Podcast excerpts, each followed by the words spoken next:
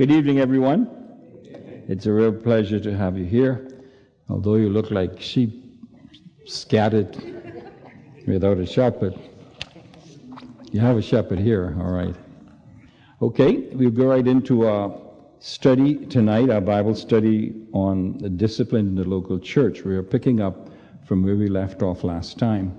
Now, uh, we're picking up from uh, our study several weeks ago, still talking about discipline in the church. And this sort of excursus has come about because of the focus of church discipline in chapter 5 of 1 Corinthians.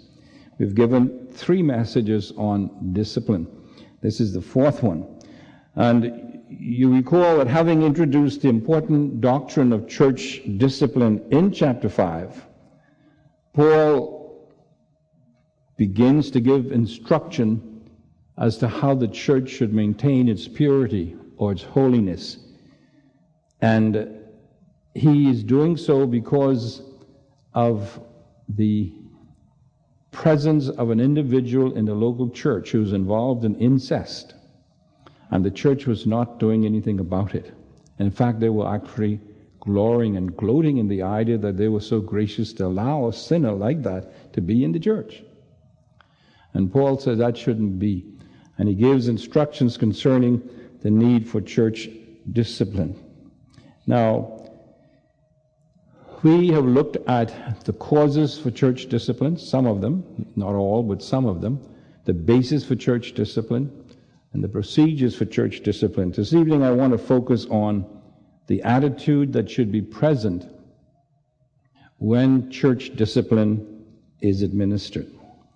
In other words, if sin is reproved with harshness and bitterness, the reproof itself then becomes sin. In other words, if the leaders of the church do not handle church discipline according to the Word of God, especially as it comes to attitude, they could be committing sin in trying to discipline somebody who is committing sin. And of course, that just makes the situation more complex. And so if the attitude is simply to throw the person out of the church, this is far from the biblical perspective. We have to be reminded of the fact that it's not natural for the flesh to do anything but strive under these conditions to project itself. In other words, we want to get even. We want to show that person the consequences of his actions in a negative way rather than a gracious way. One of the things I've come to realize the older I get as a believer is that most of our churches tend to be legalistic rather than to exhibit grace.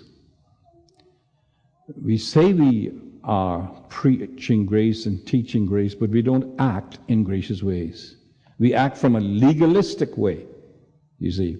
And I think Paul, although he's very firm in what is to be done, he always underlines the fact that grace should be the underlying attitude. The Lord is never honored by fleshly behavior in the church, of course, and such actions must always be avoided, especially when it comes to this important item of church administration. So, what I'd like to do now, because of the time lapse that we've had between our messages, I want to do a sort of a summary of the procedures for church discipline. I want to begin with a statement, a summary statement. The church is to act as the arbitrator in disputes among its members that they cannot personally resolve. That's a biblical principle. The church should act as an arbitrator in disputes amongst its members that they cannot personally resolve. If the offender refuses to listen to the church, he or she is to be regarded as an unbeliever. In other words, as though the person is not a Christian. Why is that? Because he's acting like a non Christian if you don't obey the Word of God. And one of the things in Scripture that a lot of people don't like, church members, is that you should obey your leaders. You see. And so when a Christian refuses to obey the authority that has been placed over them by God Himself, that person, the Bible says, should be regarded as an unbeliever. Strong statement, but study your scriptures, you'll see that it's there. Now, of course, this is always implying that the church leaders are godly men. Men who are controlled by the Spirit of God and who know the scriptures and are acting in, in that fashion. As representatives of the church, the pastors are undoubtedly the ones who do the actual investigating in, investigation in these cases. And if necessary, they are the ones to determine the nature of discipline based on the Word of God, which is to be administered.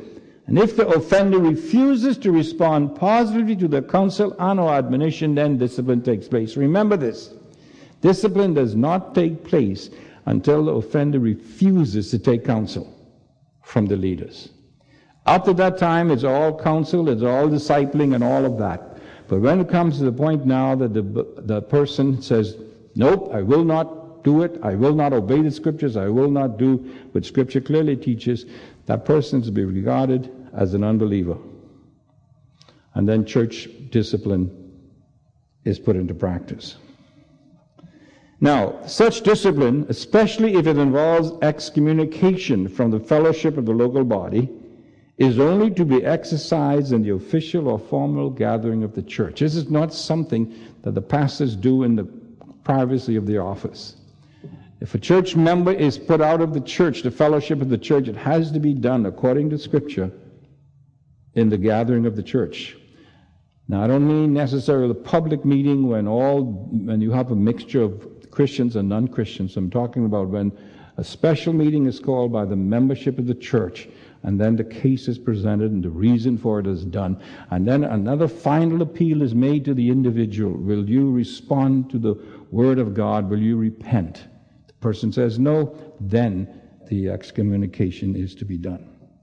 Now, let me give you a diagram that will help you to get an overview of the entire process. Now, we've talked about it before, but I want you to have it in your mind so you could be able to run through it easily.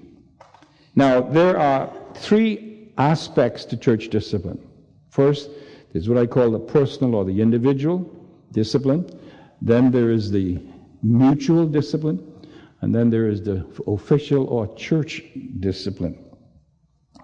Let's consider then, first of all, personal discipline. Here is how it begins. You become aware of sin in your own life.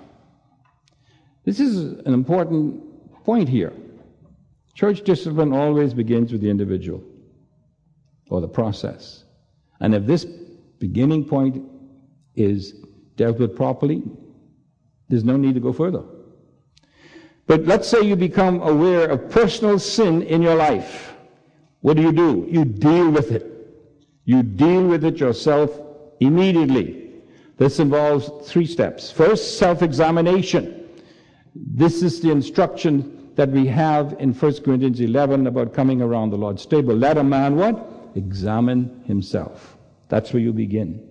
And the examination is not to prevent you, as I always teach, from participating in the Lord's Supper, but to allow you to do so. In other words, to take, you are to examine yourself so you can keep short accounts with God. Take care of it, and that's it, between you and God.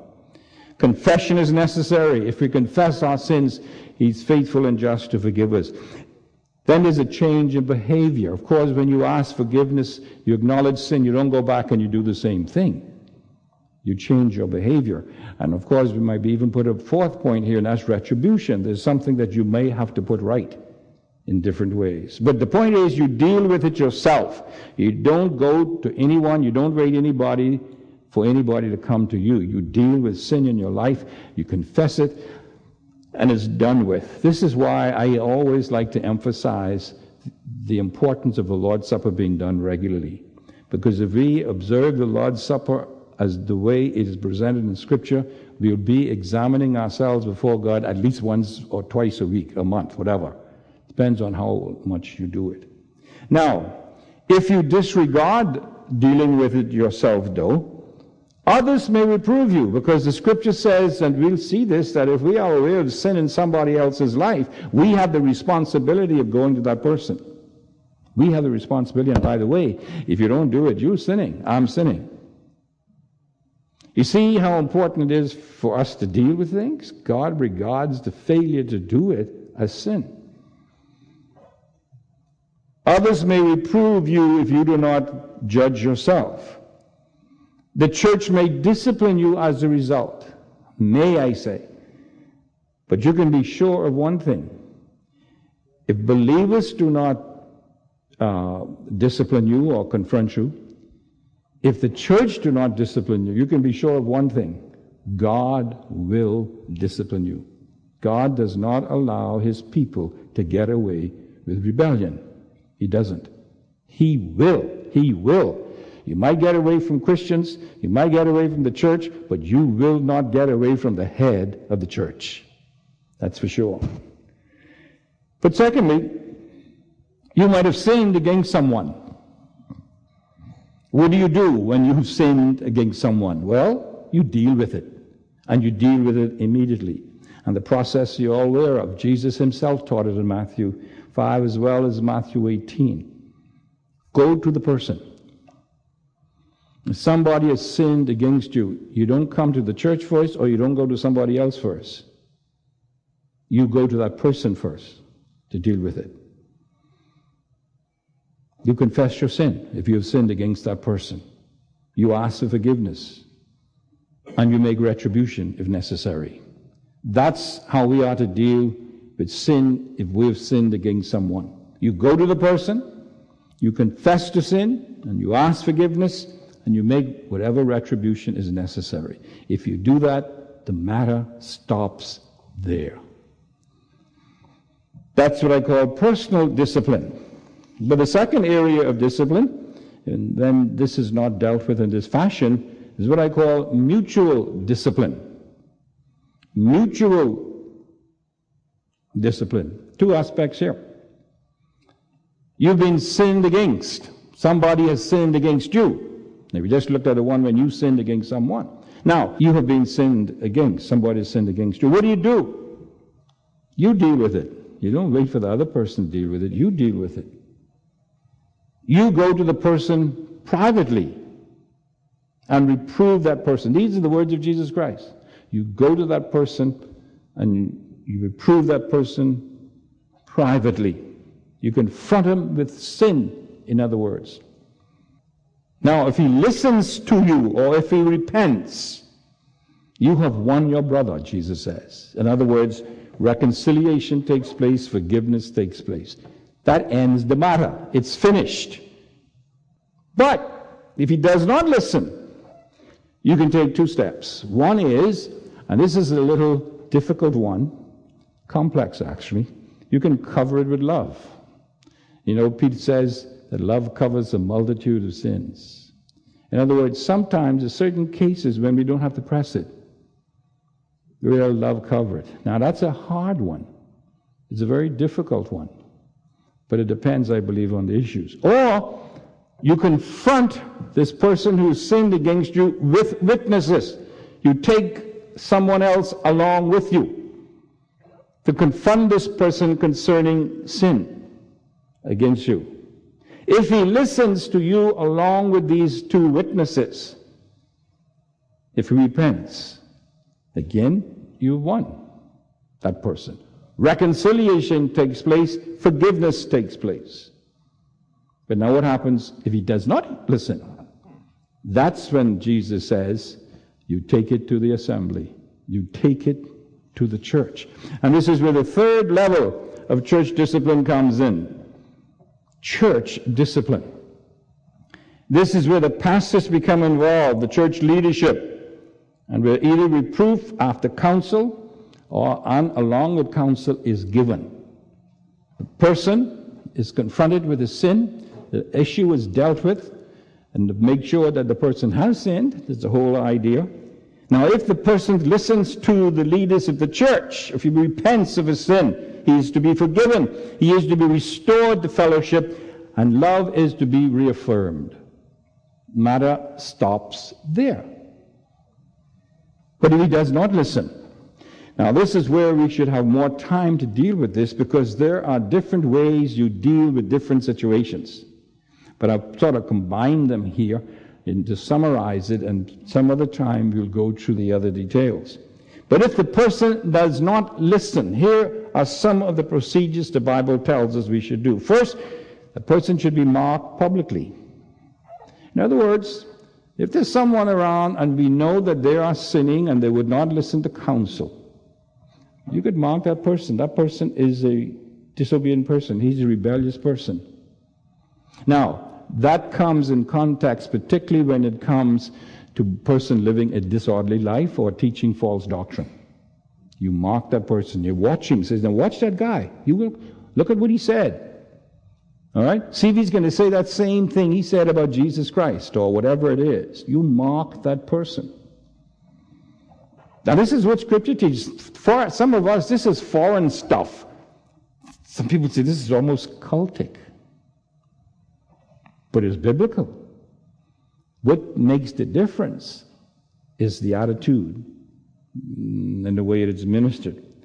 Then there's some things that is to be shunned socially. Paul says you shouldn't even eat with that person. Now, in context, it could have to do with the Lord's Supper in the context also it could have the idea of carrying on social lifestyle with him you, there's a person that you know is living in sin but you are dealing with him on a day by day basis you go to breakfast with him you go to lunch with him you go to dinner with him you do all kinds of things with him but you don't reprove him of his sin paul says no no you don't carry on an active social life with a person that you know is sinning i'm talking about a christian now not a non Christian. Paul teaches that we could fellowship with a non believer doing certain things, but we cannot fellowship with a believer who's doing the same things.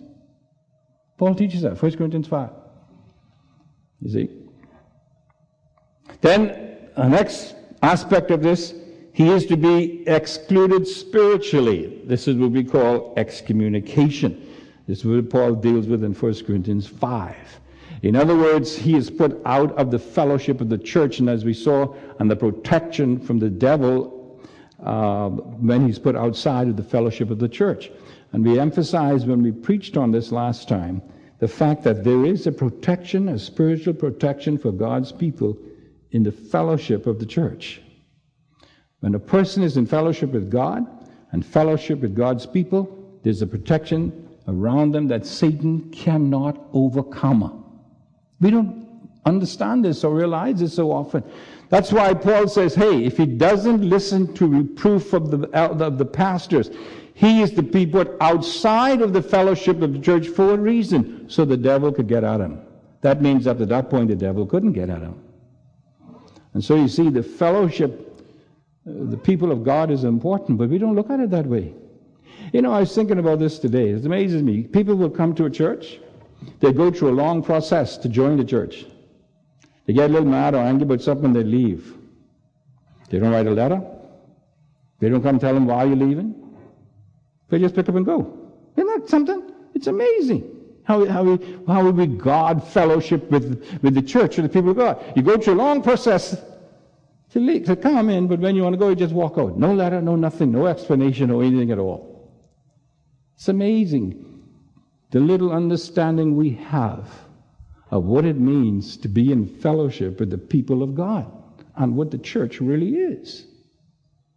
Just amazing. And then finally, the attitude that person is to be regarded as an unbeliever. And this is Jesus Christ himself. Now remember now, Jesus is the head of the church. He isn't just somebody who sits around to give you a little suggestion now and then. He's the one who tells you how it is to be done.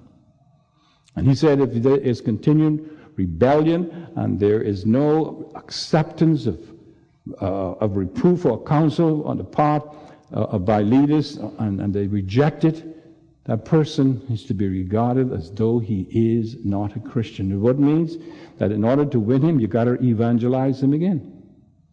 You start all over with re-evangelization. That's the process here. Now, outside of the church, we are subject to the judgment of God. That's very clear in 1 Corinthians 5 as well as 1 Corinthians 11. We are exposed to Satan's attack. And according to Peter, we are open to a multitude of sins. You just go downhill from here. This is why I really want us to emphasize this to our people here. If you get in trouble, please don't stay away from the church. That's the time you should be involved with the church members and the leaders.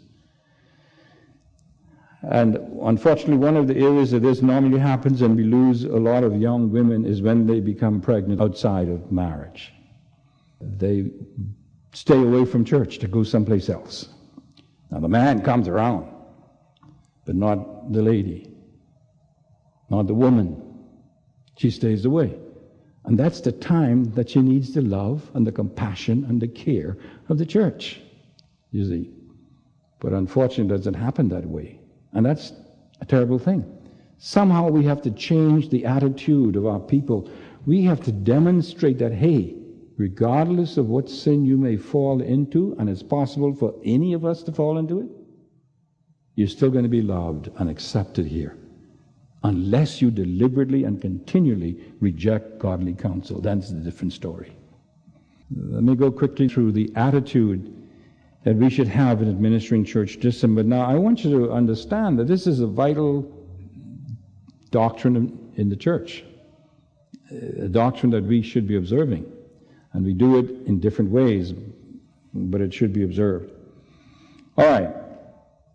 First, as far as the administration of church discipline is uh, concerned, it is to be done, first of all, with gentleness. This is what Paul says in Galatians 6:1. Brothers, if a man is trapped in some sin, you who are spiritual should restore, restore him gently. That's a wonderful passage of Scripture. We dealt with that before.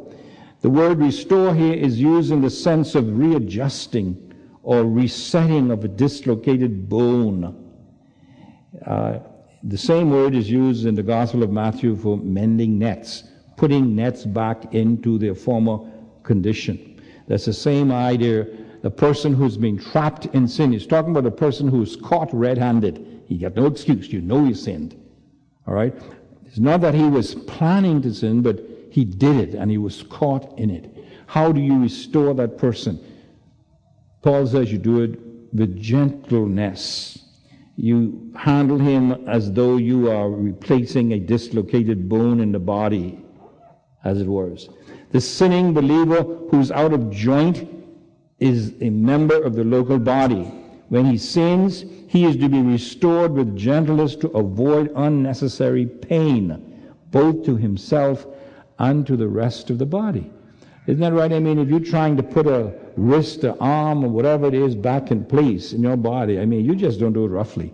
You don't want any pain yourself, and you don't want to give any pain to any other part of the body, right?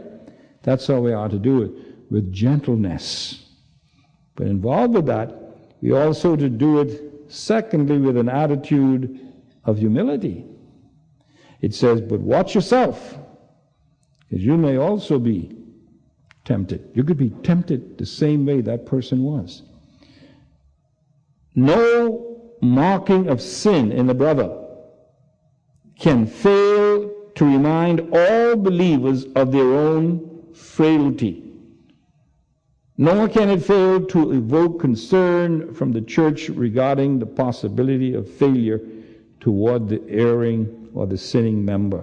We need to pray for him or her, and we need to set before that person an example of godliness. In other words, anytime we look at somebody who has sinned, you have to really say, there, but for the grace of God.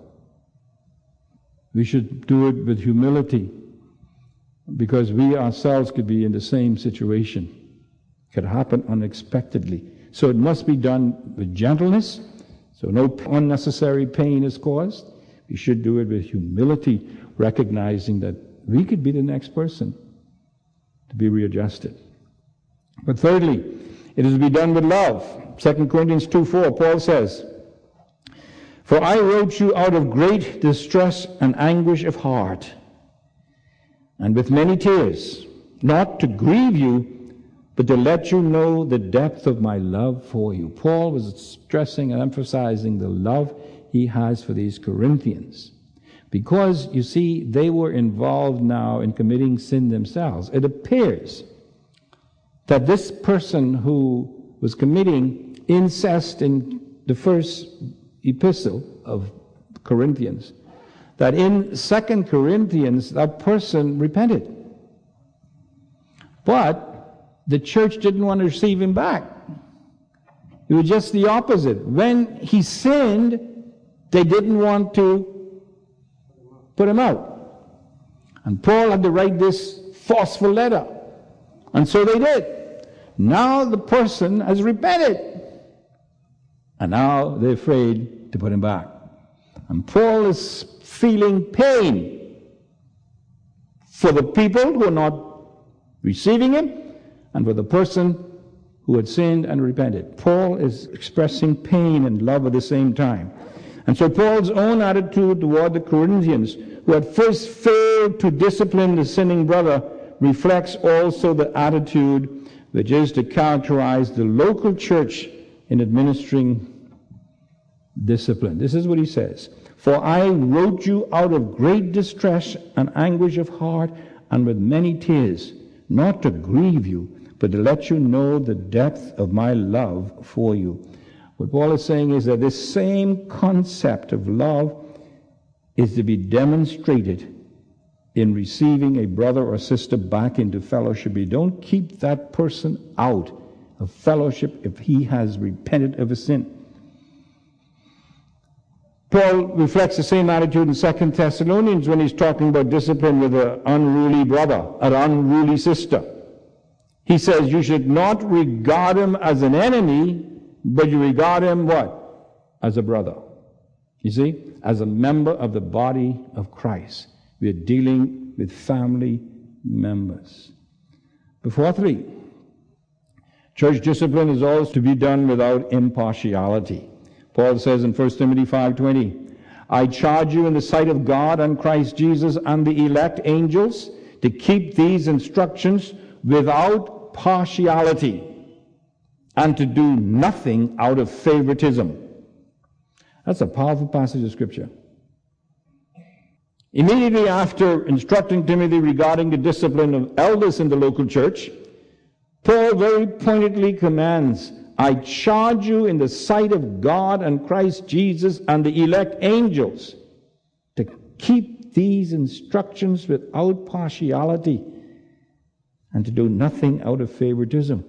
That's in the context of disciplining pastors. He talks about that.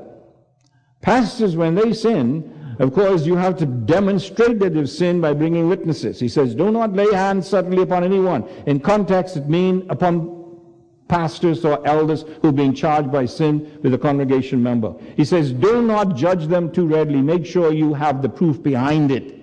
But when you are at the point of judging or, or, excommunicating that person or dealing with it, you do it publicly. And he says, you rebuke them sharply. And what he's saying is here, and that does, he says, and that doesn't matter who the pastor is. He could be the senior pastor. He could be the youth pastor. He could be any kind of pastor. No impartiality. Then you apply to the congregation. You don't say, well, I'm not going to judge that person. I'm not going to discipline that person because he gives a lot of money to the church. Or that person is so needed in this ministry. Or he's been in the church a long time. And therefore, because he has this kind of influence over all of the other members, although he has committed sin, we are not going to discipline him. Paul says that's sin. We are not to show impartiality when it comes to church discipline. Anyone who sins and does not repent is to be disciplined by the people of God. But fifth, church discipline is also to be administered very prayerfully. This, of course, as we say, goes without saying. One of my favorite Bible uh, scholars puts it this way. His name is Saucy. He says, and I quote him, after all, effective and true discipline can only be carried out in an attitude of prayer. The Lord clearly establishes the authority of the church to discipline upon his presence among those praying in his name. The church has the right to pass judgment on its members only because it is the body where Christ dwells and promises to reveal himself through prayerful seeking. End of quote. Prayer should saturate the entire process from beginning to end. When anybody brings any kind of accusation against another member to the church, it should be bathed in prayer, saturated in prayer from beginning to end. But finally, church discipline must always be done with the purpose of offering immediate forgiveness for the repentant member. The repentant member. Notice what Paul says. Now, you ought to forgive and comfort him. Now, who's he talking about? He's talking about this man who was committing incest with his father's wife in 1 Corinthians 5. This person has repented and he wants to come back into fellowship. But the church don't want to let him come back into the fellowship. So Paul says, now you ought to forgive and comfort him. See, this person now is beginning to feel the pain of being separated from being out of fellowship with the people of God. He feels the pain. The member is in pain spiritually. And Paul says, you ought to forgive and comfort him so that he will not be overwhelmed by excessive sorrow. I urge you, therefore, to reaffirm your love for him. When the person repents from his sin, when the person has responded to godly counsel from the elders and repentance takes place, sin is acknowledged, that person should be forgiven and immediately restored to fellowship. That's Paul's teaching. And he says here, reaffirm your love to him. And it's the idea of a public affirmation. The same way you excommunicate a person publicly, you are to reaffirm him publicly. One of the first things I was involved in when I became pastor here was something like this. I know some of you early members remember this. And we had the joy of having, quote unquote, the offended member stand before the congregation and acknowledge what they've done, ask for forgiveness, and so on. It was a beautiful thing. See, it demonstrates what Paul is talking about here the need to reaffirm a love for repentant sinner. And so, discipline by the local church is only biblical if it includes readiness to forgive the repentant offender. For after all, this is the major objective of discipline as far as the person is concern is to bring him back into fellowship. Discipline is never to punish. Only God can punish. Discipline is to correct. Discipline is to bring back into the way. That's the purpose is.